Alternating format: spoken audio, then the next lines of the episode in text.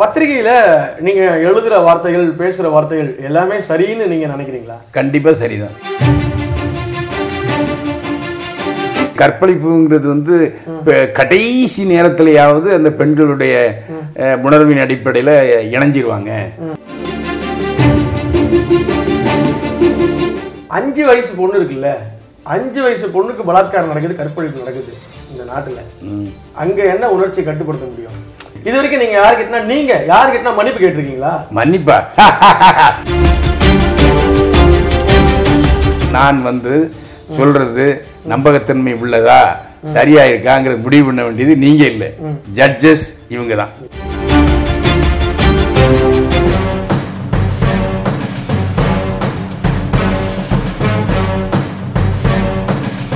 நேரில் வணக்கம். அறிமுகம் தேவையில்லை. ஏன்னா தமிழ் சினிமாவில் ரொம்ப ரொம்ப முக்கியமான ஒருத்தர். சினிமாவில் நடிக்கிறவங்களை காட்டிலையும் நடிக்கிறவங்களை பற்றி பேசியே பெரிய ஒரு கான்ட்ரவர்ஷியல் வட்டத்துக்குள்ளே வந்தவர் தான் சந்திக்க போகிறோம் வணக்கம். வணக்கம். பைல்வான் ரங்கநாதன் அவர்கள். எப்படி விழி சக்கரவர்த்தி சாருக்கு தமிழ் சினிமாவில் ஒரு தனி அடையாளம் உண்டோ அது மாதிரி தான் உங்களுக்கும் ஒரு அடையாளம் இப்போ வந்திருக்கு. ஏன்னா அவர் வந்து ஸ்டேஷன் மாஸ்டராக இருந்து தமிழ் சினிமாக்குள்ளே வந்து தனக்குன்னு அங்கீகாரம் படிச்சு பதிச்சு போனார். நீங்கள் போலீஸாக இருந்தீங்க தமிழ் சினிமாக்குள்ளே வந்தீங்க. அங்கே பெருசாக கால் பதிச்சிங்களோ இல்லையோ ஆனால் இன்னைக்கு பல பேரை காலில் போட்டு மிதிச்சே பெருசாக பதிச்சிட்டீங்க. எப்படி இருக்கு இந்த அனுபவம்? எப்படி நடந்து வந்தீங்க? உங்கள் வாழ்க்கை அங்கே போலீஸ் ஸ்டேஷன்ல இருந்து சினிமாவில் எல்லாமே நான் நினைச்சு நடக்கவே இல்லை. வந்து எல்லாம் மேலே இருக்கவும் பார்த்துக்குவேன். நாளைக்கு என்ன நடக்குங்கிறத நமக்கு தெரியாது. ஆரம்பத்தில் இப்போ காலேஜில் படிச்சுட்டு இருக்கும்போது ஆள் கொஞ்சம் குண்டா இருப்பேன். ஏன்னா போஷக்கான ஃபேமிலியிலேருந்து வந்தது. அப்போது சா தேர்ட் கிளாஸ்லாம் பாஸ் பண்ண ரேஞ்சில் இருந்துச்சு. அப்போது வாத்தியார் சொன்னார் இந்த மாதிரி தேர்ட் கிளாஸ் எல்லாம் பாஸ் பண்ணால் கவர்மெண்ட் வேலை கிடைக்காதுப்பா. ஏதாவது சிரத்தை எடுத்து நல்லா படி அப்படின்னாரு. கொஞ்சம் சுமாராக தான் இருந்துச்சு. அதே சமயத்தில் ஸ்போர்ட்ஸு இன்ஸ்ட்ரக்டர் வந்தார். பிடி மாஸ்டர் வந்து இந்த பாரு ஒரு வேலையும் சொல்ல மாட்டான் மத்தியானலாம் ஸ்போர்ட்ஸ் கோட்டான்னு ஒன்று இருக்குது ஸ்போர்ட்ஸில் வந்து நீ ஸ்டேட் ஃபஸ்ட்டு யூனிவர்சிட்டி ஃபஸ்ட்டு வந்தேன்னா உனக்கு வந்து ஸ்போர்ட்ஸ் கோட்டாவில் பேங்க்கு போலீஸு எல்லாத்துலேயும் எடுப்பாங்க அப்படின்னு சொன்னாங்க. அந்த இதில் விளையாட்ட ஆரம்பிச்சது தான் வெயிட் லிஃப்டிங் இதே மாதிரி தான் யூடியூப்பில் பேச ஆரம்பிச்சது தான் அதேமாதிரி வெயிட் லிஃப்டிங்கில் யூனிவர்சிட்டி ஃபஸ்ட் வந்தேன் ஸ்டேட் ஃபஸ்ட் வந்தேன். அதே இது நேரடியாக எந்த பைசாவும் கொடுக்காம சிபாரிசு எல்லாமே ஸ்போர்ட்ஸ் கோட்டாவில் வந்துட்டேன். அதே மாதிரி எம்ஜிஆர் செக்யூரிட்டி ஆஃபீஸராக இருந்தேன். சிறுசேமிப்பு திட்ட துணைத் தலைவராக இருந்தார். அதுக்கு ஒன்று பார்த்தா திடீர்னு திரு திருப்பனூரத்தில் கணக்கிட்டார் சரி இவர் கட்சியை விட்டு போகிறாரு அப்படின்ட்டு நானே சரி இவரோட எம்ஜிஆரோட இருக்கணுங்கிறக்காகவே நான் ரிசைன் பண்ணிட்டேன். அப்போ வாலண்டரி ரிட்டைர்மெண்ட்லாம் கிடையாது. பெனிஃபிட்லாம் கிடையாது. எம்ஜிஆர் திட்டினார். ஏப்பா ஏன் எதுக்கு நீங்கள் இந்த மாதிரி சப் சப் இன்ஸ்பெக்டர் வேலையெல்லாம் விடுறீங்கன்னு கேட்டார். அது இல்லை நான் உங்களோட இருக்கணும்னு முடிவு பண்ணேன் சிரிச்சிட்டாரு. அப்புறம் அப்படியே அவரோட ட்ராவல் பண்ணேன். அவர் நடத்தின அண்ணா பத்திரிகை தென்னை பத்திரிகை அப்புறம் நீரோட்டம் மன்றம் புருஷன் அப்படி எல்லா பத்திரிகையும் ட்ராவல் பண்ணேன். அப்புறம் நமது மிஞ்சியார் ஜெயலலிதா ஆரம்பித்த பத்திரிகையும் நான் இருந்தேன். ஆனால் நீரோட்டம் பத்திரிகையில் வேலை செய்யும்போது தான் வந்து முதல்ல அவர் எனக்கு அந்த தயார் தீனி சாப்பிடணுங்கிறதுக்காக தான் எனக்கு உலகம் சுற்று வாலிபன் மாரியமிட்ட சுந்தரபாண்டியன் அஹ், நவரத்னம் போன்ற படங்களை எனக்கு வாய்ப்பு கொடுப்பாரு. அந்த வாய்ப்பு கொடுத்தால கொஞ்சம் பணம் வரும். அதை வச்சு நான் எக்ஸ்ட்ரா மீல்ஸு சாப்பிட்டுக்கிடுவேன். அந்த முட்டை மட்டன் போக்குவரத்து சாப்பிட்டுருவேன். அப்போ கிளிஞ்சல்கள் படத்தில் வந்து முத முதல்ல மெயின் ரோல் அந்த சமயத்தில் கரத்தை மணி ஐம்பதாயிரம் சம்பளம் கட்டாரு ஐம்பதாயிரம் சம்பளம் கொடுக்குறதுக்கு பசி துறவிட்ட இல்லை. அப்போ அப்படி பார்த்தா கரத்தை மணி நானும் ஒரே மாதிரி இருந்தோம். அதனால என்ன போட்டாரு? அப்படியே சினிமாவில் இருந்து கொண்டே பத்திரிகையிலையும் இருந்தேன். பத்திரிகையும் விடலை சினிமாவும் விடலை. நிறைய பேருக்கு பிடிக்காது. ஆனால் தண்டவாள இது மாதிரி அப்படியே பத்திரிகையில் இருந்தேன் சினிமாவில் வச்சுட்டு இருந்தேன். பத்திரிகையில நீங்க எழுதுற வார்த்தைகள் பேசுற வார்த்தைகள் எல்லாமே சரின்னு நீங்க நினைக்கிறீங்களா? கண்டிப்பாக சரிதான். எதன் அடிப்படையில? அவங்க இப்போ பார்க்க படிக்கிறவன் விரும்புகிறான் பார்க்குறவன் விரும்புகிறான் நான் வந்து ஒரு வியாபாரி. வியாபாரின்னா செய்திகளை விற்கிறவன். செய்தி பத்திரிகை யாரு? இப்போ நீங்கள் கூட யூடியூப்ல இருக்கீங்க. யூடியூப்ல என்ன பார்க்கறது தானே விற்பீங்க அதே மாதிரி தான் நானும் இப்போ பத்திரிகை ஏன் கேக்குறேன்னா ஒரு நேரத்துல வந்து ஒரு வீட்டு வாசல்ல ஒரு ஒரு பாட்டி உட்காந்துருப்பாங்க ஊர்க்கதையை பேசுறது மட்டுமே இந்த பாட்டிக்கு வேலையா இருக்கும். அந்த பாட்டி அதுக்காகவே தன்னை தயார்படுத்தி வச்சிருப்பாங்க. இப்ப கிட்டத்தட்ட வந்து பைல்வான் ரங்கநாதன் அப்படிங்கிறவர் வந்து ஒரு நடிகருங்கிறத தாண்டி ஊர்ல இருக்கிற எல்லா பிரச்சனையும் எடுத்து பேசுற ஒருத்தர் நானே அப்படிங்கிற ஒரு அடையாளத்தை தேடிக்கிட்டாரோ? ஆமாம் அந்த இதில் பாட்டின்னு சொன்னீங்க சந்தோஷம் தான் வில்லன் வில்லின்னு சொல்லாமல் பாட்டி இங்கே சாதாரண பாட்டி இல்லை. ஏன்னா நானும் கிராமத்துல வந்தவன் தான் அப்படியே உட்காந்துட்டே இருக்கும். கண்ணு அறவே தெரியும். இல்லை யார் அது? மாரசம் போறதா? ஆ. யாரு? கூட போற செந்தில் பாண்டி போனா பார்த்து போங்க. ராத்திரி ஆயிட்டுல விட்டு போங்க. பாட்டி சொல்லும். அதே மாதிரி என்னுடைய மனைவி ரெண்டு மாசம் கர்ப்பமா இருந்து எங்க பாட்டி தான் கண்டுபிடிச்சாங்க. டாக்டரோட கண்டுபிடிக்கல.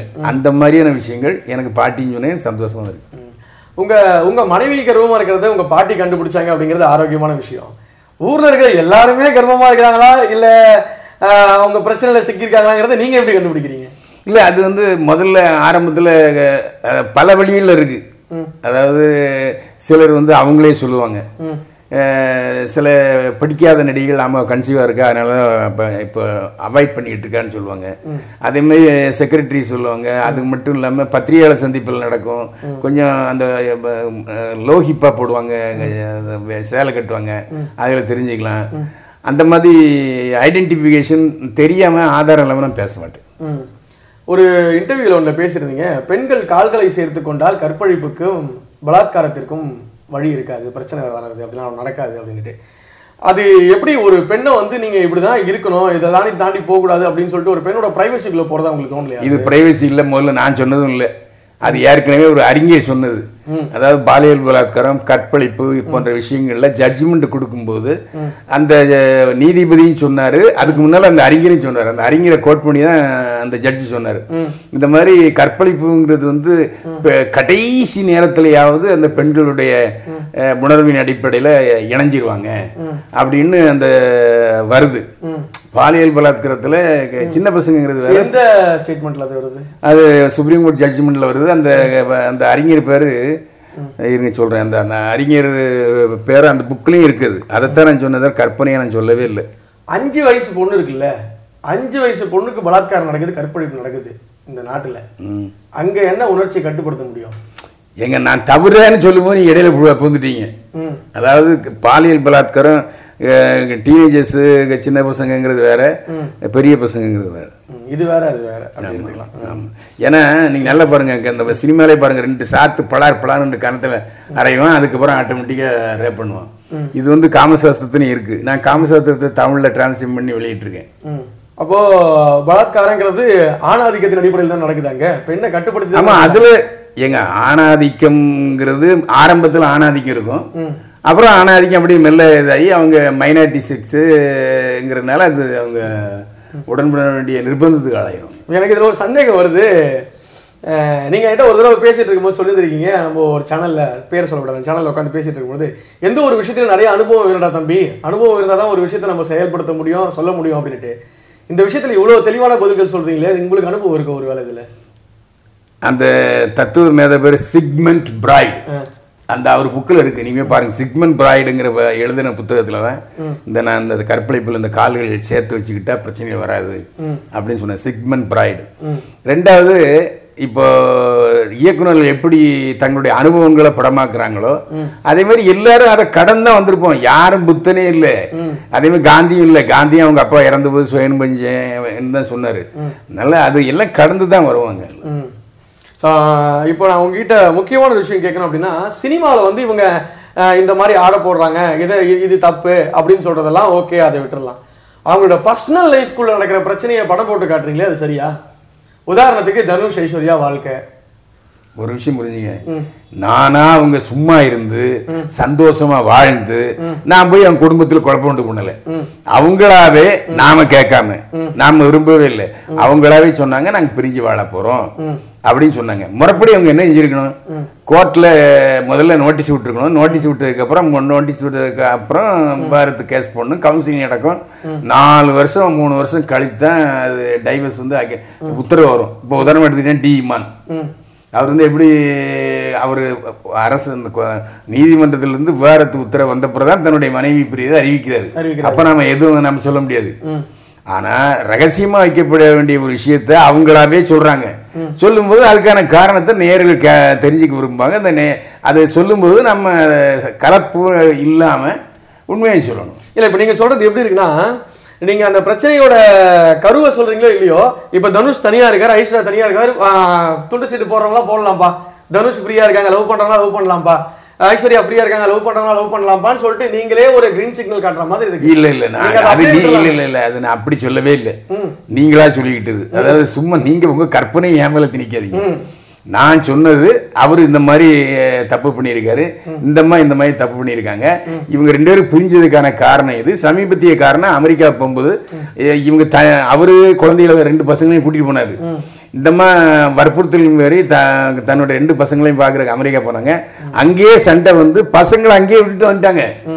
இதெல்லாம் நான் தான் சொன்னேன். எப்படி தெரிஞ்சது உங்களுக்கு அமெரிக்கால நடந்தது?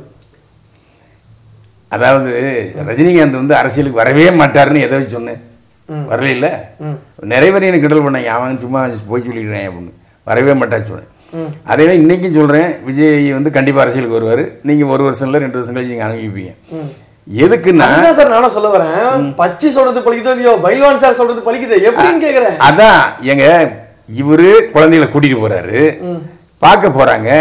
பார்க்க போறவங்க நான் ஒரு வாரம் இருப்பேன்னாங்க ரெண்டாவது நாளே திரும்பி வந்துட்டாங்க அப்ப யோசிக்க வேண்டியது அங்கே சம்திங் இஸ் யூகத்தின் அடிப்படையில தான் சொல்லிருக்கீங்க ஆமா யூ அதாவது சில நேரங்கள்ல இந்த கிசு கிசுங்கிறது யூகத்தின் அடிப்படையிலே வரும். அந்த யூகம் வந்து கண்டிப்பா மையா இருக்கணும். அதுதான் அந்த யூகம் அடிபட்டுன்னா என்னை பார்க்க மாட்டான். போய் சொல்றேன் பூரா டுபுக்கியான்னு சொல்லிடுவான். அதனால அந்த யூகங்கள் அப்புறம் அவங்க அவங்க எப்படி வந்தாங்க அவங்க சர்க்கிளில் எப்படி கோச்சிட்டு வந்தாங்களா போனாங்களாங்களாம் விசாரிச்சதுக்கு அப்புறம் தான் யூகத்தையும் அதையும் சேர்த்து சொல்றேன். சார் உங்க யூகத்தின் அடிப்படையில சிம்பு அண்ணனுக்கு அடுத்து வரக்கூடிய வாழ்க்கை எப்படி இருக்குன்னு நினைக்கிறீங்க? ஏங்க அவர் வந்து நிச்சயமா அதாவது அவர் பிரம்மச்சாரின்னு நினச்சிக்கிட்டு இருக்கோம் அவர் பிரம்மச்சாரி இல்லை. அவர் வந்து என்ன சொல்றாருன்னா எனக்கு பொண்ணு கொடுக்க யாரும் தயாரா இல்லை நான் கல்யாணம் பண்ணிக்க தயாராக தான் இருக்கேன். எங்கள் அம்மாவும் இப்போ பொண்ணு பார்த்துட்டு இருக்காங்க. பொண்ணு அமையலைன்னு சொல்கிறாங்க சமீபத்தில் ஒரு செய்தி வந்துச்சு. நிதி அகர்வால ஒரே பங்களால் கே லிவிங் டுகெதர் வாழ்ந்துக்கிட்டு இருக்காருன்னு. நிதி அகர்வாலும் மறுக்கலை. சிம்புவும் மறக்கலை. நடக்கலாம் நடக்காமலும் இருக்கலாம். சரி இப்போ நான் வந்து அதே மாதிரி நிக்கி கல்ராணி ஆதி திருமணம் செய்ய போறாங்கன்னு மூணு மாதத்துக்கு முன்னாலே சொன்னேன். ஏன்னா அவர் அவங்க அப்பாவுடைய பர்த்டேக்கு வந்து நிக்கி கல்ராணியை கூப்பிட்டு அவர் காலில் விழுந்து அம்மா காலில் விழுந்து ஆசி வாங்கினாரு. ஒரு நடிகை ஒரு நடிகரை கூட்டிட்டு போய் ஆசீர்வாதம் வாங்கினாரு என்ன அர்த்தம்? இதான் என்னுடைய ஃபியூச்சர் ஒய்ஃபு அப்படின்னு வீட்டில் இன்ட்ரடியூஸ் பண்ணுறான்னு அர்த்தம். அதை வச்சு சொன்னேன். அப்புறம் இல்லை ரெண்டு பேரும் நண்பர்கள் தான் ரெண்டு பேரும் மறுத்தாங்க. இப்போ நிச்சயார்த்தமும் ரகசியமாக நடந்துச்சு அந்த காலத்துலேருந்து சரி எப்போவாக இருந்தாலும் சரி அந்த காலம் ஆகட்டும் இந்த காலம் ஆகட்டும் நடுநிலை காலம் ஆகட்டும் எல்லா காலத்திலையுமே காட்சிகளும் சரி படங்களும் சரி வார்த்தைகளும் சரி வசனங்களும் சரி பாடல்களும் சரி இரட்டை அர்த்தங்களை கொண்டு வருவது அந்த நேரத்துக்கு வரதான் செய்யுது இரட்டை அர்த்தம் இல்லாமல் இருக்கிறது அந்த நேரத்துக்கு வரதான் செய்யுது. அதை நம்ம வந்து அந்த காலத்தில் அப்படி இந்த காலத்தில் அப்படின்னு பிரிச்சிடவே முடியாது. அந்த காலத்தில் இருந்திருக்கு. பயங்கரமான உச்சக்கட்ட இரட்டை அர்த்த வசனங்கள்லாம் இருந்திருக்குது. புரட்சி தலைவராகட்டும் சிவாஜி ஆகட்டும் அவங்களுமே வந்து இல்ல இல்ல நீங்க தப்பா அதாவது எல்லாரையும் சொல்லுங்க. எம்ஜிஆர் அவர் வாயில இருந்து ரெட்டை எடுத்த வசனம் பேசினே இரட்டை அர்த்த வசனங்கள் வந்தது இல்ல. இல்ல. எம்ஜிஆர் ஆனா ஜெயலலிதா அவங்களோட வந்து நீச்சல் குளத்துல நடனம் ஆடுற ஆமா, அது- அது- அதுல அது உடை அணிஞ்சிருப்பாங்க இல்ல அது தனி செய்ய தணிக்கை செய்யப்பட்ட காட்சிகள். ஏதோ ஒண்ணு அவரை பொறுத்தவரையில என்னன்னா என்னதான் சொன்னாலும் அவர் தன் பக்கத்துல இருக்க நியாயத்தை சொல்லுவாருங்கிறது மட்டும் நல்லா தெரியுது. ஏன்னா அவருக்கு காரணம் என்னன்னா இப்போ யூடியூப்ல இருக்கிற பிரச்சனைகளை எடுத்து சொல்லி நம்ம முன்னெல்லாம் பார்த்திருப்போம் ஊர்வம்பு அப்படின்னு ஒரு நிகழ்ச்சிகளை பார்த்திருப்போம். இன்னைக்கு ஊர்வம்போட அப்டேட் வெர்ஷனா நம்ம பயில்வான் இருக்கிற பிரச்சனைகளை எடுத்து சொல்லி தான் அந்தந்த விஷயங்கள் போயிட்டு இருக்குது. எது அது மட்டும் இல்ல நான் வந்து கற்பனையில சொல்லலை. எனக்கு முன்னோடியா பத்திரிகையில சொல்லியிருக்கலாம் யூடியூப்ல சொல்லியிருக்கலாம் இல்லாட்டி பேட்டியில சொல்லியிருக்கலாம். அதைத்தான் நான் ரீப்ரொடியூஸ் அது ஏற்கனவே எனக்கு இப்ப நீங்க கற்பனையில சொல்லல எல்லாமே ஓகே. ஓவியா கற்ப கர்ப்பம் கலைச்சிருக்கலாங்க அதனால உடம்பு குறைஞ்சிருக்கும். அப்படின்னு ஒரு மருத்துவர் சொன்னதா நீங்க சொல்றீங்க. இது கற்பனைன்னு எடுத்துக்கலாமா எப்படி எடுத்துக்கலாம் அப்போ? அது நீங்க உங்க பார்வையில் இருக்கு. ஆனா ஓவியா. ஓவியா வந்து என்ன சொல்லிச்சு நான் கல்யாணம் பண்ணிக்க மாட்டேன். I am not fit for marriage இதெல்லாம் ஏன் நீங்க சொல்லல? அது சொன்னதுனால தான் இது சொல்ல வேண்டியது இருந்துச்சு. இல்ல அதுதான். இப்ப கல்யாணம் பண்ணிக்கலாம் I not fit for. Marriage okay முடிஞ்சிச்சு. அவங்க ஆனா கர்ப்பமாகி கர்ப்பம் கழிச்சாங்க. அதனால உடம்பு குறைஞ்சிருச்சுங்கிற ஸ்டேட்மெண்ட்ல யாரோ ஒரு மருத்துவர் சொன்னாங்க. ஆனா அவங்க மருத்துவர் உங்கள்ட்ட சொல்லியே. இல்ல இல்ல அவங்க மருத்துவர் சொல்லணுங்கிறது இல்லைங்க. ஒல்லியானதுக்கு இதுவும் ஒரு காரணம். காரணமா இருக்கலாம் அப்படிதான் நான் சொன்னேன். இப்போ நான் ஒரு நான் ஒரு விஷயம் சொல்றேன் கோச்சிக்க மாட்டீங்கல்ல? இப்போ ஒருத்தர் என்கிட்ட ஒரு ஒரு டாக்டர் கிட்ட போய் நான் கேட்டேன் ஒரு தடவை. "ஏன் இந்த மாதிரி ஒருத்தர் திடீர்னு நல்லா நடிச்சிட்டு இருந்தாருங்க நல்லா நடிக்கிறீங்க சூப்பரா நடிப்பாரு. நிறைய காட்சிகள்லாம் பார்த்துருக்கிறேன். உண்மையை சொல்லணும்னா அவர் தான் முருங்கைக்காய் காட்சிக்கு ஹீரோவே அவர் தான் ஏன்னா பாக்கியராஜ் வந்து அப்புறமேட்டு தான் முருங்கைக்காய் சாப்பிடுவாரு. இவர் தான் முருங்கைக்காய் சாப்பிட்ற சாப்பிட்ற சீனே ஓபன் பண்ணியிருப்பாரு அந்த இடத்துல. இல்ல இல்ல அது அது அந்த ப- அதுக்கு காரணம் எழுதினவர் மூலகர்த்தா கிரியேட்டர் எல்லாமே பாக்கியராஜ் சரி. பாக்யராஜ் அப்பா அதுக்கு காரணமா இருக்கலாம். ஆனா அப்படிப்பட்ட ஒரு நடிகர் திடீர்னு கடந்த ஒரு ரெண்டு ரெண்டரை வருஷமா வந்து கான்ட்ரவர்ஷியலான கண்டென்ட்டே பேச ஆரம்பிச்சிட்டாரு. எந்த சேனல் ஓபன் பண்ணாலும் அவர் இருக்கிறவங்க பிரச்சனையை மட்டும் பேசுறாருன்னு கேட்ட உடனே அந்த டாக்டர் என்கிட்ட சொன்னாரு எப்படி இருப்பார்? ஆள் நல்லா குண்டா இருப்பாரா? அப்படின்னு கேட்டாரு. ஆமா குண்டா இருப்பாரு. அப்படின்னு சொன்ன உடனே இல்ல அது ஒருவேளை கொஞ்சம் ஆஹ், உ- உடல்ல ஏதாவது தேவையில்லாத சக்தி இல்ல சுகர் சுகர் சேர்ந்திருக்கலாம். இல்ல ஏதாவது மனநிலையில ஏதாவது பிரச்சனை இருந்திருக்கலாம்.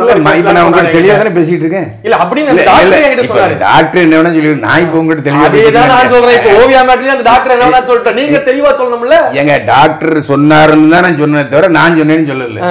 அதுலயும் எஸ்கேபிசம் இருக்கு. நானும் இப்ப இந்த எஸ்கேபிஷன் மென்ஷன் பண்ணிக்கிறேன். பைல்வான் ரங்கநாதனோட மனநிலை பாதிக்கப்பட்டவர் நான் சொல்லல. எனக்கு டாக்டர் சொன்னதா தான் நான் சொன்னேங்கிறத பதிவு செய்ய விரும்புறேன். நீங்க என்ன வேணா போட்டுருங்க. நல்லது. ஏங்க என்னுடைய நேயர்களை நீங்க என்ன செய்ய சொன்னாலும் அவங்க பார்க்காம இருக்க போறது இல்ல. தொடர்ந்து பார்ப்பாங்க. அதாவது என்ன காரணம்னா இப்படி ஒரு ஆள் தேவை. ஒரு எதற்காக இதை சொல்றேன் நீங்க இது வரைக்கும் கேட்கவே இல்லை. எதுக்காக சினிமா நான் சினிமாவில் ஒழுங்கீனங்கள் இருக்கு. ஒழுக்கம் இல்லாதவர் இருக்காங்க. சினிமாக்காரனை மற்றவங்க மதிக்க மாட்டேங்கிறான். சினிமாக்காரங்களே சொல்றாங்க வீடு கொடுக்க மாட்டேங்கிறாங்கன்னு அந்த ஒழுங்கீனத்தை வேண்டான்னு நிறுத்திடுங்க ஒழுக்கமோட இருங்க. நாமளும் ஒழுக்கமாக இருக்கணுங்கிறக்காக தான் சொல்கிறேன் அது மட்டும் இல்லை நம்ம வீட்டை நம்ம தான் சுத்தப்படுத்தணும். வெளியில இருந்தால் வந்து சுத்தப்படுத்துவான். அதனால் சினிமாக்காரனாக இருக்கிற நான் அந்த விஷயங்களை சொல்கிறேன் எனக்கும் சப்போர்ட் பண்றாங்க. இப்போ நேற்று இயக்குனர் வேலு பிரபாரம் ஓப்பனாக சொல்லியிருக்காரு. ஆமாம் பயிலானங்கிறத சொல் செங்கனான்னு சார் தான் இந்த மாதிரி சினிமாவில் இந்த மாதிரி கலைசடைகளுக்கு தான் செய்யுது. இப்படி ஒரு ரெண்டு மூணு பேர் சொன்னால் தான் அவங்க பயப்படுவாங்க. நீங்க சுத்தப்படுத்துற மாதிரி தெரியல சுட்டி காட்டுற மாதிரி மட்டும் தானே தெரியுது. ஏங்க சுட்டி காட்டுவதே இங்க சுத்தப்படுத்துறதுக்கு தான் சுட்டி காட்டி சுத்தப்படுத்துவது உண்மை என்றால் உங்ககிட்ட பிரச்சனைக்கு யாரும் வரக்கூடாது. உங்ககிட்ட நிறைய பேர் பிரச்சனைக்கு வராங்களாமே. ராதிகா எல்லாம் பயங்கர பிரச்சனை பண்றாங்களாமே ஏங்க பாதிக்கப்பட்டவங்க பிரச்சனை பண்ணுவாங்க. அந்த விஷயத்துல மாலை முரசு அதிபர் பேசி நீங்களும் பேசக்கூடாது என்னையும் பேசக்கூடாதுன்னு வாய்ப்பு விட்டு போட்டாரு. இந்த மாதிரி நடக்கிறது உண்டு. எத்தனை பிரச்சனைகள் வந்து இது மாதிரி? அதாவது பிரச்சனைகள் பாலிச்சிருங்க லட்சுமி ராமகிருஷ்ணன் பிரச்சனை பண்ணியிருக்கு கஸ்தூரி பிரச்சனை பண்ணியிருக்கு டான்ஸ் மாஸ்டர் கலா பிரச்சனை பண்ணியிருக்கு இப்படி நிறைய பேர் பிரச்சனை பண்ணியிருக்காங்க நிறைய பேருக்கு நான் பதிலும் சொல்லியிருக்கேன். ம். கடைசியா உங்கள்கிட்ட ஒண்ணே ஒண்ணு கேட்கணும். இப்போ நீங்க பேசும்போது பயன்படுத்தும் ஒரு வார்த்தை வந்து லக்ஷ்மி ராமகிருஷ்ணன் பேசியிருக்கு கலா மாஸ்டர் பேசியிருக்கு பேசியிருக்கு பேசியிருக்குன்னு. இந்த இந்த உங்க துறையில சுத்தத்தை கொண்டு வரணும்னு நினைக்கிற நீங்க உங்களோட பணிபுரிஞ்சவங்க உங்க துறையில இருக்கிறவங்க ஒருமையில பேசுறது சரியா ஒருமையில பேசலையே வயசா ஏங்க ஏங்க நான் வா போன்னுலாம் பேசல இல்ல, அர்த்தம்? இல்ல இல்ல அப்படி? இருக்கு பேசியிருக்கு பேசியிருக்குங்கிறது என்ன அர்த்தம்? ஏங்க இயல்- இதுல இயல்பா வர்றதுங்க. இதெல்லாம் இலக்கணம் இப்போ அது வெளியே போயிருக்கு. வீட்டுல புருஷனை சொல்றதுதான் இயல்பு. இப்ப சினிமாக்காரன் பூரா அமைவன் தான் சொல்லுவாங்க. ஐயா சினிமாக்காரன் பூரா அமைவன் சொல்றாங்க இல்ல. அது நெருக்கமான விஷயம் அர்த்தம் நெருக்கமான பேசுறீங்க. சில விஷயங்கள் பேசும்பொழுது மேடையில சத்யராஜ் சார் பேசுறாரு. மூத்த நடிகர் அவர் பேசுறாரு. அவர் பேசும்போது விஜய் சாருங்கிறாரு தனுஷ் சாருங்கிறாரு. இப்ப நீங்க பேசுறீங்க தனுஷ்ங்கிறீங்க ஐஸ்வர்யாங்கிறீங்க? ஏங்க. பா- அதாவது பா- பாரதி ராஜா வந்து எல்லாரையும் இன்னும் தான் பேசுவாரு. அவர் பேசுனது சரி நான் பேசுனது தப்பா? பாரதி ராஜா மேடையில ஒருத்தரை பத்தி கோபமா பேசும்பொழுது நீ நான் பேசுனது இல்ல. இல்ல பேசுறாரு. நீங்க நிறைய பாருங்க எப்பவுமே பொதுவா அவன் என்கிட்ட அவன் என்கிட்ட வந்தான் அவன் வந்து இல்ல ஆனா நீங்க அவங்க மேல கோவத்தோட பேசுறீங்கல்ல அப்ப கோவத்துல கோவம் ஏங்க தனுஷே இன்னி அண்ணேன்னு சொல்லுவாரு. நான் அவரை நீ நீ நான் சொல்றதுல தப்பு இல்லை. அதாவது இங்க சினிமாவில் சென்னையில் பார்த்தீங்கன்னா எல்லாரும் நீ நான் தான் பேசிட்டு இருக்கான். அதுக்கு அவன் ஜடியா போயிட்டு இருக்க முடியும். சென்னையில் இருந்த பிறகு யாருமே நீங்கள் நாங்கன்னு பேசுறதில்ல. இப்போ எங்கள் திருநெல்வேலி பார்த்தீங்கன்னா எல்லாரும் நீங்கள் நாங்கன்னு பேசுவோம் அங்கே வாயா போயேன்னா மரியாதை.